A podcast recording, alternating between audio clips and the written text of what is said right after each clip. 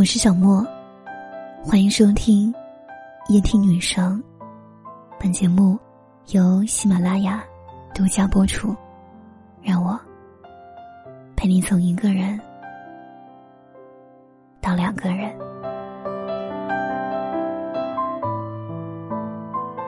有数据显示，百分之五十二的人发朋友圈会屏蔽爸妈。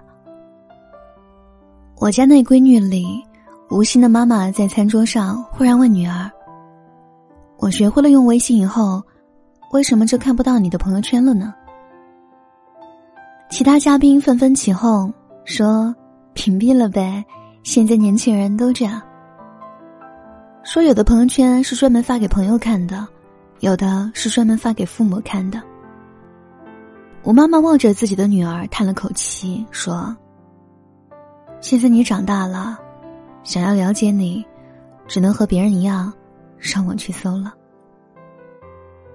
看到这儿，我心里忽然一酸。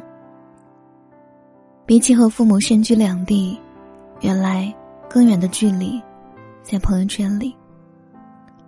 我们隐藏脆弱，而父母假装懂事，总是报喜不报忧，却从未推心置腹的聊聊彼此过得到底好不好。你翻翻他们的朋友圈，看看他们转发的那些养生文章，你就会知道他们有多少关心的话语没说出口，有多少爱都在彼此的互不打扰中静音了。我们从咿呀学语到独当一面，都是越飞越高的风筝。父母手里牵着线，却不干涉风筝往哪儿飞，他们是追着风筝跑的那个人。后来啊，风筝越飞越远，他们的眼越来越花，想拽拽线，问问你飞得累不累，却怕拽住了你飞翔的翅膀，给你徒增烦恼。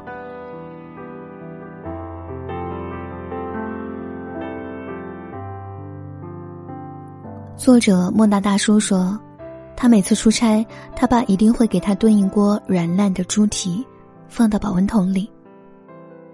以前他笑他爸爸说：“拿着多沉啊，外面什么都有。”后来他懂了，爸爸是一直记得他小时候最喜欢吃猪蹄。做子女的，无论在外面混得多么风生水起、独当一面，但在父母眼里，无论什么时候，我们都是长不大的孩子。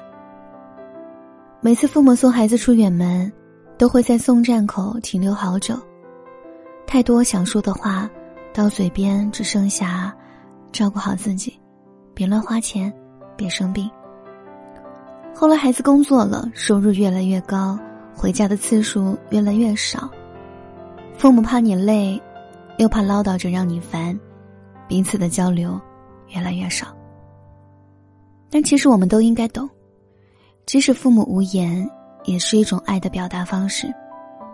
现在也该是我们好好去关心他们的时候了。一九八四年庄稼还没收割完，女儿躺在我怀里睡得那么甜，今晚的露天电影没时间去看，妻子提醒我修修缝纫机的踏板，明天我要去邻居家再借点钱，孩子哭了一整天呐，闹着要吃饼干，蓝色的迪卡上衣通往心里钻，蹲在池塘边上给了自己两拳。这是我父亲日记里的文字，